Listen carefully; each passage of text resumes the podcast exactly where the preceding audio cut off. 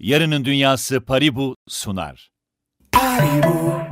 Herkese merhaba efendim. Ee, bugün yarının gündemini konuşacağız. Yarının gündeminde neler var derseniz yapay zeka teknolojileri elbette konuşuluyor.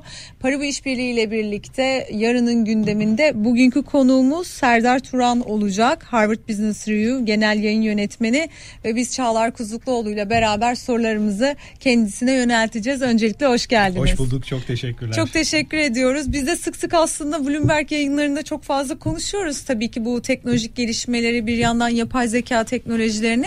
Şimdi tabii özellikle pandemi sonrasında hızlı bir teknoloji tarafında e, büyüme yaşandı.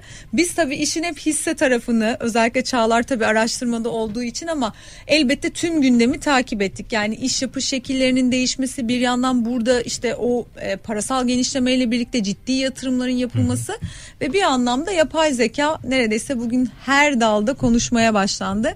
Ama bir yandan araştırmalar gösteriyor ki özellikle Türkiye gibi ülkelerde mesela bir korku da var. Yani bir mesafe de var yapay zeka teknolojilerine. Önce ben tabii şunu sormak istiyorum. Yapay zeka teknolojisi nedir?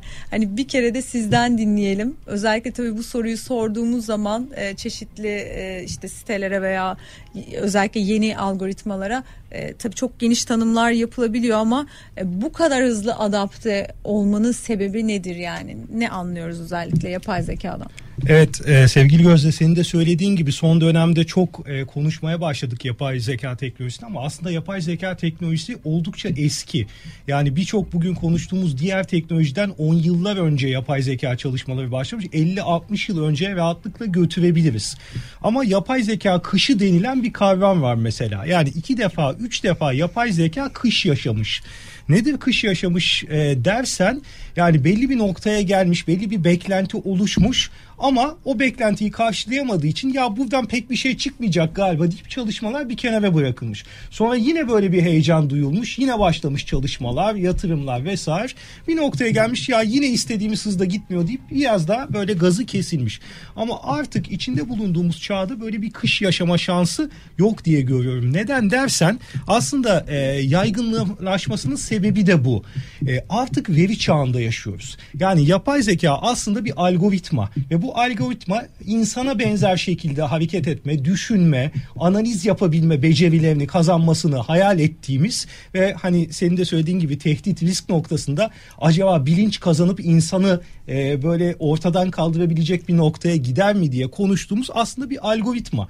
Ama bu algoritmanın beslenmesi lazım. Bunun öğretilmesi, bunun eğitilmesi lazım. Bu da ancak veriyle oluyor. Ve şöyle son 10 yıla baktığımızda e, neredeyse bugüne kadar tarihte üretilmediği kadar fazla verinin bu son birkaç yılda üretildiğini görüyoruz. Ve bu da yapay zeka algoritmalarının beslenmesi için yeterli bir kaynak oluşturuyor ve böylelikle yapay zeka sistemleri çok daha etkili hale geliyor. Çok daha hızlı gelişiyorlar ve biz onları konuşuyor oluyoruz.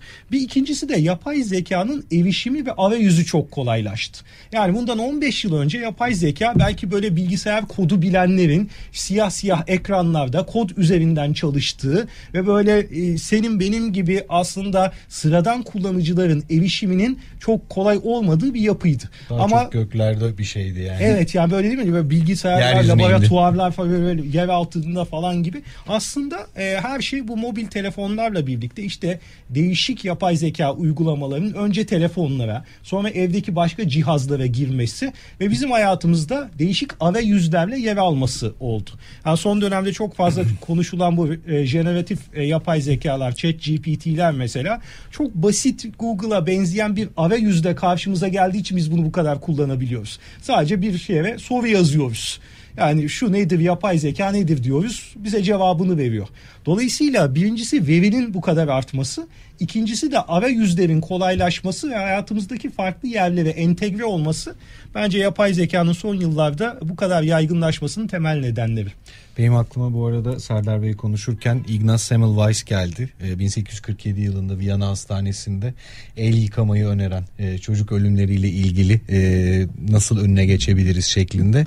Kendisinin hikayesi pek parlak değil bu arada. İlk etapta el yıkamanın önemini o dönemde e, tabii ki haiz olmadığı için hekimler aynı yapay zekanın karanlık dönemi gibi konunun oradaki çözüm noktasındaki fonksiyonunu anlamayıp kendisini akıl hastanesine giden bir yola sevk ediyor diyorlar. Ama Pasteur'den de önce aslında mikropları tanıyan kişi e, çok e, parlak bir yaşama öyküsü yok ama e, yıllar içerisinde biz özellikle 2020 yılında mesela el yıkamanın önemini kavradık. Yapay zekayı da karanlık dönemlerden sonra özellikle pandemi sonrasında daha çok konuşur hale geldik. Kesinlikle. Evet. Bir anlamda önümüzdeki dönemde de yani gelişmesinin çok hızlanması bekleniyor. Yani mesela ben burada geçenlerde yine bir işte yapay zeka derneği e, AYPA ile özellikle sohbet ediyorduk. İşte Zafer Bey zaten sürekli işte bu konulara değiniyor.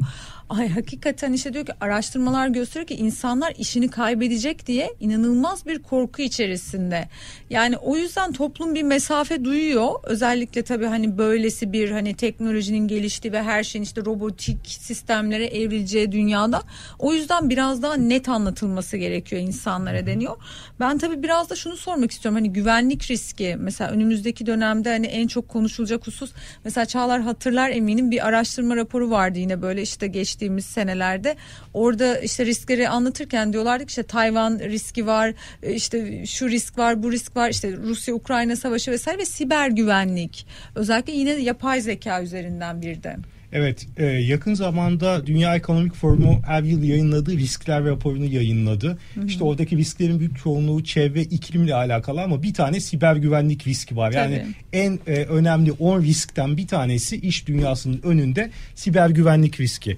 Bu risk olabilir mi? Ya aslına bakarsanız teknolojinin yeni bir teknolojinin geldiği her yerde bu risk var. Çünkü siz bu teknolojiyi alıp sistemlerinize, mevcut yapılarınıza entegre etmeniz gerekiyor. Mevcut bir yapıya bir teknoloji bileşenini entegre ederken mutlaka bir açık oluşturma riskiyle karşı karşıyasınız. Eğer bunu gerçekten doğru planlamazsanız, o entegrasyonu doğru yapmazsanız, onun diğer sistemlerle olan etkileşimini, e, iletişimini doğru kurgulamazsanız bir güvenlik çerçevesi içerisinde mutlaka ve mutlaka yeni bir şeyi sisteme sokarken bu açıklarla karşı karşıya kalma şansınız oluşuyor. Dolayısıyla e, yok diyemeyiz. İkinci taraftan bir de şöyle bir durum var. Yapay zeka teknolojisi siber ataklar için de kullanılabilen bir teknoloji. Şu anda siber güvenlik sistemlerinde savunma noktasındaki yapıların büyük bir çoğunluğunda yapay zeka kullanılıyor.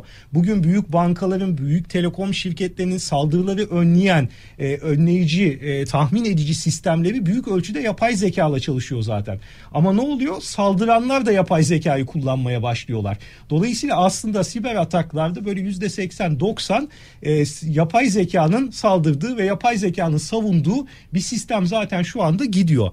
Yani Birincisi- iyi olan kazansın modunda. Orada hangisinin teknolojisi iyiyse o yenecek. Biraz öyle gibi. Evet. Bir de şöyle bir şey var Gözlem. Ee, bence en riskli noktalardan bir tanesi de bu. Aslında siber güvenlikte en büyük açık ne diye baktığında en büyük, büyük açık insan davranışı.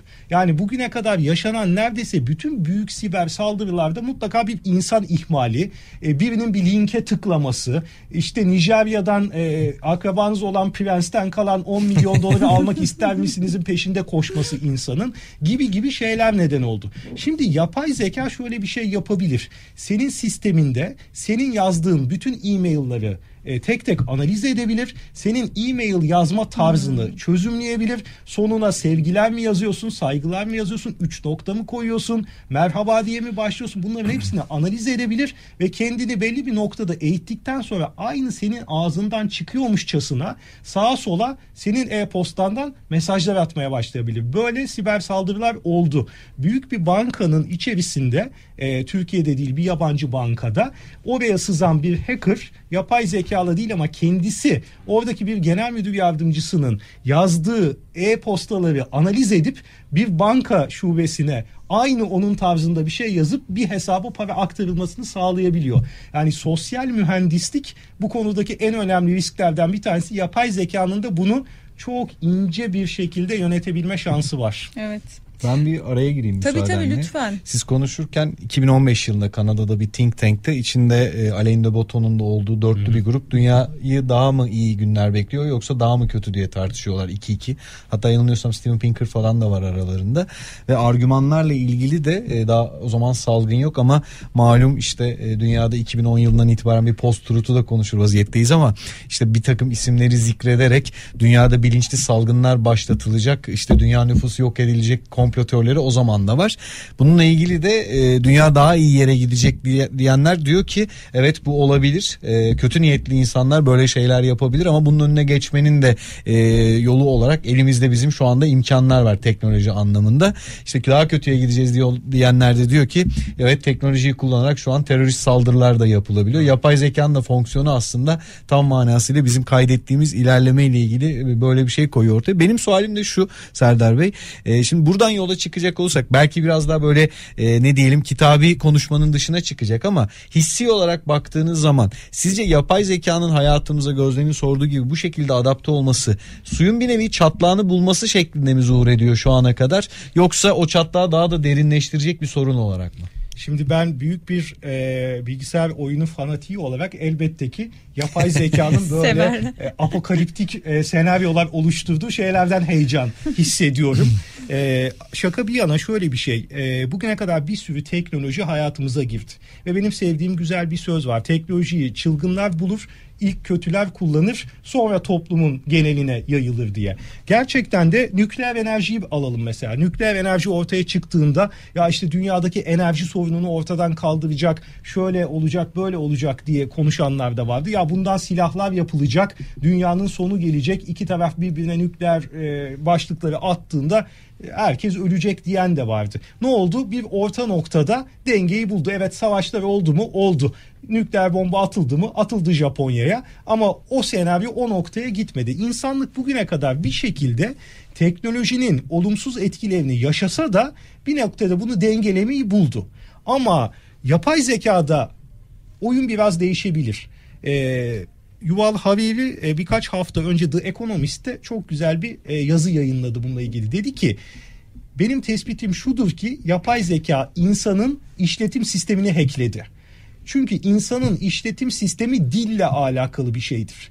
Dili doğru kullanan, dili iyi yöneten, dilin e, formülünü çözen, o dili konuşan insanın aklını da çok ciddi biçimde manipüle edebilir. Şimdi geldiğimiz noktada bugüne kadar yapay zekalar e, bizim yönettiğimiz, bizim işte ya Siri şunu yap dediğimizde yapan, Alexa bana oradan bir e, fincan çay sipariş etsene dediğinde eden pasif yapılardı. Ama yol bu, bulurken navigasyonu kullanan Evet gibi. yani bu jeneratif yapay zeka dediğimiz ise başka bir noktaya doğru gidiyor. Bu sürekli bizim her şeyimizden öğrenip aynı zamanda da e, dönüp bize e, en az bizim kadar iyi önerilerle gelebilen bunları zaman içerisinde şekillendirebilen bir yapıya doğru gidiyor. Ve insan e, beyin e, şeyi gereği, e, fizyolojisi gereği ve davranış biliminin bize son 10 yılda öğrettiği üzere e, üşengeç bir varlık olduğu için de böyle kısa şeyleri çok seviyor. Yani ben ne uğraşacağım abi işte chat GPT'ye söyleyeyim bana yazsın falan diye. Ki o yüzden görüyorsunuz SAT'lerde, baro sınavlarında işte Harvard Üniversitesi'ndeki yok bilmem ne sınavlarında A plus'lar 90'lar alıyor bu sistem. Dolayısıyla böyle bir riskle karşı karşıyayız. Ben şöyle olacağını düşünüyorum. E, bu tarz tırnak içerisinde ezber bozan, yıkıcı, disruptif nasıl niyet e, tabir ediyorsak teknolojilerin e, gelişim hızında belli bir kontrol ortaya koymak lazım. Dar, oldu mesela. Aynen öyle. Aynen Dar koridoru söyleyecektin değil mi? Hani bir tarafta hani tamamen serbestlik olsun bir tarafta çok otoriter bir yapı olsun. İkisi de değil. İkisinde e, huzur vermiyor. İkisinin ortasında o onun Shackled Leviathan dediği o e, şeyi böyle e, tasmayı takıp o aradaki koridoru oluşturacak bir yapı olmamız lazım. O yüzden işte uyarıyor insanlar. Yani buna bir çare bulalım, buna bir standart getirelim, buna bir kontrol ortaya koyalım diye. Ben bu tarafa daha yakınım açıkçası.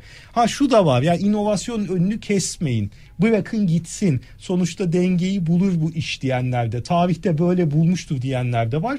Ama Dediğim gibi yani konuştuğumuz teknoloji şu ana kadar karşı karşıya kaldığımız biraz evvel Gözde çok güzel söyledi.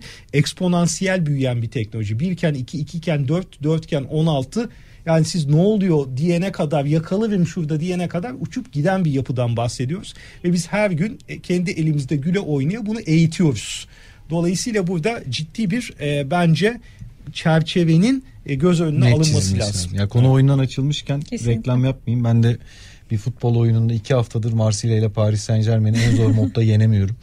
yani yapay zeka burada bir adaletten de ziyade neredeyse imkansızlık e, meydana getirmiş vaziyette. Kesinlikle. Bu arada tabii bizim hani işbirliğimiz e, Paribulo olduğu için hep o tarafta da mesela tabii. bu teknolojiler tabii çok konuşuluyor bir yandan. Hani Kesinlikle teknoloji... yapay zeka coinler Hayır, konuşulmaya aklıma hemen başladı. şu geldi. Regülasyonu çok konuşuyoruz ya işte regülasyonlar olur diye ama tabii bir anlamda da mesela o dediğinize katılıyorum. Yani bir deneme yanılma yöntemi de oluyor. Bir yandan hani bir hadise yaşanıyor. O hadiseden sonra zaten hep sistemler regüle ediliyor Doğru. ve standartize hale geliyor. Ee, bir de şu konuya de, tekrar değinelim. Yani mesela hani iş yapış şekilleri diyoruz işte değişecek Hı-hı. yapay zeka ile ya da işte teknolojiyle birlikte bir anlamda mesela Uluslararası Çalışma Örgütü'nün de çok güzel bir raporu vardı. Geçtiğimiz sene çok konuşmuştuk üzerine. Evet milyonlarca iş belki kaybolacak ama bunun yerine de bambaşka iş kolları milyonlarca başka iş de gündeme gelecek. Yani öyle hani sandığımız gibi böyle dünya hani o fütüristik filmlerdeki işte hani hep e, acayip böyle şey senaryolar biliyorsunuz işte dünyanın yok oluşu vesaire çok da aslında korkmamak lazım ama herhalde önümüzdeki zamanlarda bir takım regülasyonlar hmm. belki işte onunla ilgili e, kontrol edecek mekanizmalar da herhalde gündeme gelecektir. Evet. Ya şimdi baktığımızda tabii ki bu Chat GPT ve benzeri zaten adı üstünde Open AI. Yani bunlar Hı-hı. herkese açık yapay zekalar. Yani biz de e, gidip bunları rahatlıkla kullanabiliyoruz bedavaya. İşte daha iyi versiyonunu kullanmak istiyorsan para ödüyorsun. Bunu eğitebiliyoruz. Mesela ben ilk sorduğumda beni tanımadı bozuldum biraz. Yani ondan sonra biraz eğittik tabii. Bak iyi, iyidir ha falan filan diye. Ama hani günün sonunda baktığımızda bir de e, bu algoritmaları alarak kendiniz kendi içinizde kapalı olarak eğitebilirsiniz. Yani dışarıdan gelen bilgiyi değil tamamen kendi bilgilerinize e, ait olarak. Örneğin biz Harvard Business Review olarak kendimize dair bir haber yazma, bir makale yazma tarzımız var. Şimdi OpenAI belki gidip e, New York Times'dan, işte Habertürk'ten, Bloomberg'den, Bloomberg HT'den öğreniyor ve onların tarzıyla bir şey yazıyor. Bu da bana tam olarak uymuyor. Ben o zaman şunu yapabiliyorum. Dönüp kendi içimde bugüne kadar çıkmış bütün makaleleri ona veriyorum. Al buradan öğren diyorum bu tarzda yaz diyorum ve bu kapalı devreyi de yapabiliyorum. Dolayısıyla aslında e, bu tarafta da ciddi fırsatların oluşacağını düşünüyorum. Regülasyon senin söylediğin gibi hep geriden gelen bir şey ve regülasyon konusunda hep regülatörlere şu söylenir yani inovasyonun önünü mü kesiyorsunuz? İşte bizim ülkenin e, rekabet avantajını mı engelliyorsunuz? Bakın Çin aldı başını gitti e, vesaire vesaire.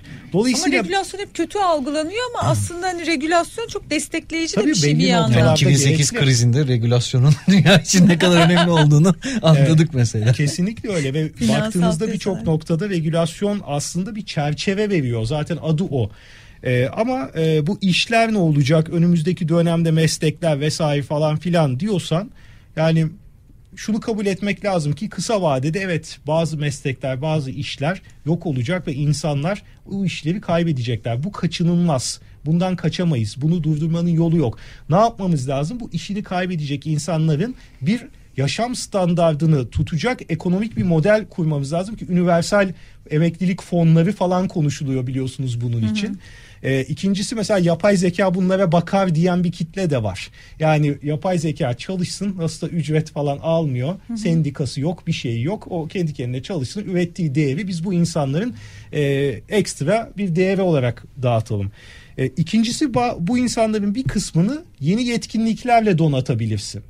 E, Gözde güzel bir şey söyledi. Yeni meslekler çıkıyor diye. Mesela şimdi prompt engineering ilanları sık sık çıkmaya başlıyor. Yani chat GPT'ye doğru soruyu sorabilme hmm. becerisi aranan bir özellik haline geldi. Şimdi bana e, Michael Jordan'ı anlatır mısın deyince başka bir şey söylüyor bana e, Michael Jordan'ın kariyerindeki inişleri çıkışları bir televizyon belgeselcisinin script yazma mantığıyla anlatır mısın dediğinde başka bir şey söylüyor.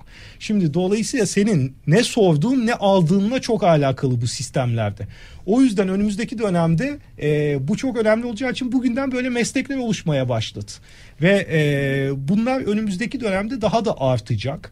E, örneğin yapay zekanın aldığı kararları hukukçularla anlatmak üzere hukukta yeni bir alt alan oluştuğunu e, konuşuyordu bir makalede bir hocamız. Yani diyelim ki yapay zekanın yönlendirdiği bir otomobil var insansız. Bir karar aldı ve bir kazaya neden oldu. o kararı neden aldığını oradaki jüriye ve hakime Tabii. teknolojiyi de bilen hukuku da bilen ve ikisini konuşturabilen birinin anlatması lazım. Yani bu utilitarian bir mantıkla kodlandığı için ve işte İngiliz hukukuna göre de ona bir rasyonalize çerçevesi oluşturulduğu için işte insanı değil de bu e, geyiğe çarptı. O yüzden suçsuzdur demek lazım baktığınızda. O yüzden yani burada yeni meslekler oluşacak ama e, şu e, gerçekçiliği de kabul etmek lazım. Kısa vadede evet repetitif olan yani tekrarlayan katma değeri yüksek olmayan işler olacak. Siz zaten bu işin içindesiniz. Yani Kesinlikle. bugün trade'in büyük bir çoğunluğunu algoritmalar yapıyor baktığınızda. Evet. İşte algoritma aldı, Hatta algoritma sattı tartışılıyor diye işte, günah onlara atıyoruz. hep. Evet bazen. Aynen. Yani kendi iradesiyle bir şeyler yapmaya çalışanlar robotlara karşı ne kadar başarılı Evet. olabilir şeklinde. Siz konuşurken yine bir arada aklıma 12 Angry Men'in bir yapay Oo. zeka senaryosu çalışılır diye hemen fikir geldi. Bu arada Gözde söylediğinde de aslında oradaki konunun ilerideki distopyalarından bir tanesini de Spielberg filmleştirdi Ready Player One'la. Evet, Şimdi burada e, konu emeğe e, ve e, demokratikleşmeye diyelim. Deran Hocamoğlu'nun yine altını çizdiği gibi Serdar Bey gelmişken ben de şunu sormak istedim. Şimdi iş dünyasının geleceğini konuşurken hep belki iş kolaylıklarını ya da e, habitatını konuşur vaziyetteyiz ama Gözde işte mesleklerin kaybolmasından ya da siz de işte yeni mesleklerden söz ettiniz. Bu noktada aynı teknolojinin kullanımı gibi sizin az önce kullandığınız alegoride olduğu gibi aslında işverenin e, yapay zekayı çalışanının memnuniyetine mi yoksa onu ne kadar sıkı kontrol edeceğine e, dönük de aslında tartışmaları yapmak gerekiyor. Bu noktada e, hem işte ekonomide ya da piyasalarda konuştuğumuz o ince çizgiyi e, iş dünyasının geleceğinde yapay zekanın olumlu ve yapıcı şekilde ve emeğin e, daha çok avantajına kullanabilmesine dönük ümit var diye anlıyorum bu konuşmalardan. Ee, ben öyle olduğunu düşünüyorum çünkü önce uygulamalara baktığında bunun da örnekleri görülüyor. Yani işte e, bugün hepimizin hayatında mesela e-ticaret var. E, şöyle bir yardım merkezine tıkladığımızda çoğu zaman büyük e-ticaret platformlarında bizi bir robot karşılıyor, bir chatbot karşılıyor. Çoğu zaman da e, istediğimiz verimi alamıyoruz o chatbottan. Hatta o chatbottan nasıl olur da bir an önce insan operatöre dönülür böyle tiyolarını veren siteler, şeyler, sosyal medya şeyleri falan var. Ama günün sonunda baktığınızda e, kullanılabilecek çok yer var. E, bir süre endüstride önemli bir de- değişim dönüşüm oluşturma şansı var. Örneğin e, en son yanılmıyorsam Stanford Üniversitesi'nde yapılan bir araştırma radyologların performansıyla e, yapay zekanın performansı karşılaştırılıyor ve elbette ki yapay zeka bir e, diyelim ki bir biyopsi sonucunun görseline baktığında e, bir deneyimli bir radyoloğun gözünden çok daha hassas olarak oradaki kalıpları, örüntüleri analiz edebiliyor. Ve bunu dünyada o bölgeye dair yüz binlerce diğer farklı biyopsi sonucunun imajıyla karşılaştırarak örneğin Tokyo'daki bir profesörün böyle bir kitleyi nasıl tedavi ettiğini Finlandiya'daki bir hocaya anlatabiliyor ve o başarıları kıyaslayarak ama neyi yapamıyor?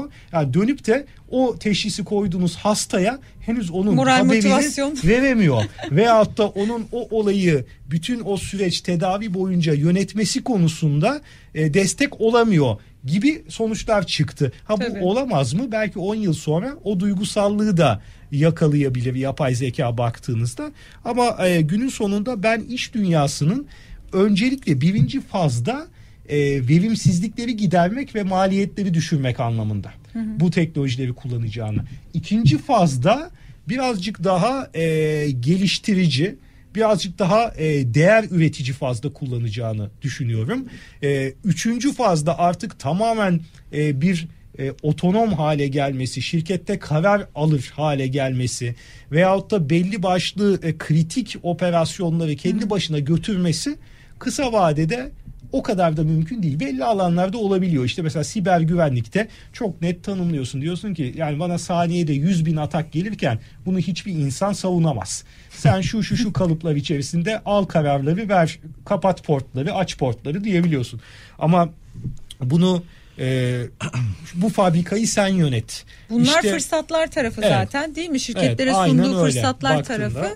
Ee, ama tabii buraya yatırım yapanlar da ciddi anlamda rakipleri arasında herhalde sıyrılacaktır bu anlamda herhalde. Kesinlikle. Çünkü değil mi? Şimdi en çok konuştuğumuz konu Çağlar yani sen de çok soruyorsundur eminim konuklarına.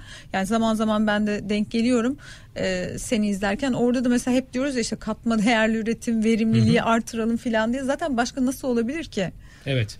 Yani buralarda çok e, artı vereceği yerler var yapay zekanın. Ne gibi? İşte e, mesela müşteri ilişkileri tarafında gerçekten iyi bir jeneratif yapay zeka, doğal dil yetkinlikleri güçlendirilmiş bir jeneratif yapay zeka insandan fark, farklı Hı-hı. olmayan tepkiler verebiliyor. Bu sizin müşteri hizmetlerini çok daha hızlı hale getirmenize, çok daha e, akıcı hale getirmenize neden olabiliyor mesela. Ya da diğer taraftan e, değişik iş modelleri. Örneğin bugün hepimiz işte streaming servislerini kullanıyoruz işte oradaki öneri sistemleri mesela neyi izliyorsunuz, nelerden hoşlanıyorsunuz, e, size neyi çıkaralım onun karşılığında, sizin beğenileriniz de bir sonraki filmin senaryosunu nasıl oluşturalım gibi baktığımızda buralarda da hep algoritmalar hayata şekil veriyor, bizim işimizi kolaylaştırıyor. Ya da işte Uber'de e, veya başka bir e, ara, araç servisinde, aa işte e, bu hangi yoldan giderse daha kolay olur, şuradan giderse size kaç lira gibi bir sürü hayatımızı kolaylaştıran özellikler çıkıyor. Ben şirketlerin bunu ihmal etmeyeceğini düşünüyorum. Çünkü bizim okulda Felix Obelhozer Gi isminde çok değerli bir e, strateji hocamız var. Onun da value stick, değer çubuğu diye Türkçe çevireceğimiz bir strateji tanımı var. Diyor ki iki şey çok önemli. Tüketici senin gözünde senin ürün ve hizmetine nasıl daha fazla e, değer biçebilirsin. Yani siz 10 lira dediniz karşınızdaki insan nasıl 12 lira vermeye razı olur? Ya da altta tedarikçilerin size bir ürünü hizmeti daha ucuza vermesini nasıl sağlarsınız? Şimdi bu iki yerde de yapay zeka çalışır. Yani e, süreçleri çok hızlandırarak e, tedarikçilere destek olarak akışkan bir tedarik zinciri oluşturarak maliyetleri düşürür. O sizin e, alım maliyetinizi düşürür. Tüketiciye çok iyi bir deneyim sağlarsınız. Ona özel uygulamalar getirirsiniz. Ya da bir aidiyet hissettirir bir aidiyet belki. hissettirirsiniz. Onu e, anında sürtünmesiz biçimde çözersiniz bütün dertlerini, şikayetlerini. O zaman sizin ürününüze hizmetine daha fazla para vermek isteyebilir. Dolayısıyla şirketler bu stratejik çerçeveyi görüyorlar diye düşünüyorum. Ha elbette şunu düşünenler çok söylemez tabii ki şirketler ama hmm, bu yapay zeka sayesinde iş gücünün yüzde otuzunda e, artık e, gönderebilirim şirketten diyor olabilir belki ama bu değil. Yani bunu bir yaparsınız, iki evet. yaparsınız ama rakibiniz gelir değer yaratacak şekilde kullanır. Siz maliyetinizde e, onu e, şey yapamazsınız, geçemezsiniz. O yüzden eninde sonunda o denge bulunur. Son evet. sanatla ilgili soruyu ben sorayım müsaade Onu sen sor ama ya ben de şey soracağım kesinlikle. Sen sor ondan sonra sorayım. 3 dakikamız var hemen evet, soruyorum. Kesinlikle. Şimdi yapay zekanın e, özellikle sanattaki yansımalarını da görüyoruz. Biraz önce de aslında başka bir konuyla ilgili konuşurken onun da şifrelerini verdiniz ama yapay zekanın ürettiği sanat ne kadar özgün olabilir diye. Benim elimde de net bir örnek var. Sibel Bilgi için alışamadım şarkısı. Zaten başka bir şarkıyla da çok tanınmadı ama o şarkı gibi ne kendi bir şarkı üretebildi ne de benim şahsi görüşme göre Türk popunda bir şarkı geldi. Özgünlük konusunda yapay zeka bir tek tipleşme yaratıyor mu sizce? Yani şöyle bir şey. E, Sanat konusunda özür dilerim. Sanatı nasıl algıladığınızla alakalı. Eğer gördüğünüz eserin size verdiği bir heyecan sizi sanata çeken bence yapabilir yapay zeka da böyle şeyler. E, ama e, illa bir insan e, katkısını istiyorsanız işte o zaman biraz daha gidecek yol var. Mesela telif tartışmaları. Bu konuda çok önemli tartışmalardan Tabii. biridir. Son dönemde çıkan ben hukukçu değilim ama bizdeki birkaç makalede detayını e, gördüğüm kadarıyla birçok ülkede Amerika dahil Türkiye'de de böyle yanılmıyorsam e, herhangi bir eser telif veya patent e, bir buluş, patent almak istiyorsa mutlaka mucidin insan olması lazım. Yani şu anda algoritmanın yaptığı bir şeye gidip patent alamıyorsunuz veyahut da gidip şey e, bunu telifleyemiyorsunuz. Bu konuda tartışmalar var. Kanunların yeniden yazılması talebi var ama şu anki mevcut çerçevede böyle. Dolayısıyla e, bu birazcık hani sanattan ne anladığımıza e, evet, göre değişiyor. Kesinlikle. Bence güzel işler de ortaya çıkarıyor yapay zeka. Şimdi ben tabii bunları anlatırken arka planda hayal ediyorum neler neler olabilir. Hem kendi dalımızda hmm. yani medyada e, onu da sorayım o zaman. Onu es geçmeyelim. Yani siz mesela yapay zeka ile bir yazar çalıştırmayı düşünür müydünüz? Ya aslında düşünürüm. Şu anda da biz ChatGPT'yi etkin olarak kullanıyoruz. Mesela buraya gelmeden önce hmm. e, bana ne sorabilirler diye ChatGPT'ye sordum. Veya bir evente hazırlanırken bir etkin etkinliğe hazırlanırken e, bu etkinlikte şöyle bir hedef kitleye hangi mesajları vermeliyiz diye soruyoruz. Ve ne oluyor? Hani yüzde doksan zaten bizim tahmin ettiğimiz bildiğimiz şeyler çıkıyor. Ama yüzde on unuttuğumuz, yüzde on düşünmediğimiz, yüzde on hiç aklımıza gelmeyen bazı şeyler de çıkıyor sizin de bizim de işimizde sizde biraz daha fazladır. Rutin şeyler var. Mesela piyasalar kaç liradan açıldı, kaç liradan kapandı. Ee, şu anda bu bilgi için bir insan faktörüne gerek yok. Bunu algoritmayla bir mantık çerçevesinde şu anda İstanbul borsası şuradan açıldı. Şöyle bir seyir gösterdi. Akşama da şu kadardan kapanması bekleniyor bir metnini niçin robot yazıp siteye atmasın ki şu anda New York Times'da e, Evet. Wall Street Journal'da bu tarz robotlar var. E, daha e, muhakeme gerektiren, daha analiz gerektiren ve daha belki de içerisinde algoritmaların henüz tam farkına varamadığı bazı sosyal e, kültürel dinamikleri gerektiren konularda e, biraz daha zamana ihtiyaç var ama repetitif Kesinlikle. ve e, factual yani dataya ve gerçeğe olguya dayanan işlerde bence gayet iyi iş çıkarıyorlar. Peki. Teşekkür ediyoruz o zaman. Ben Geldiğiniz için. Sağlık. Sağ olun. Çok keyifli bir Sağ olun. sohbetti. Bugün Paribu'nun katkılarıyla yarının gündeminde Harvard Business Review Genel Yayın Yönetmenini ağırladık. Serdar Turan'ı. Ee, bir sonraki bölümde yine pek çok farklı konuyu konuşacağız. Hoşçakalın. Yarının Dünyası Paribu sundu. Paribu,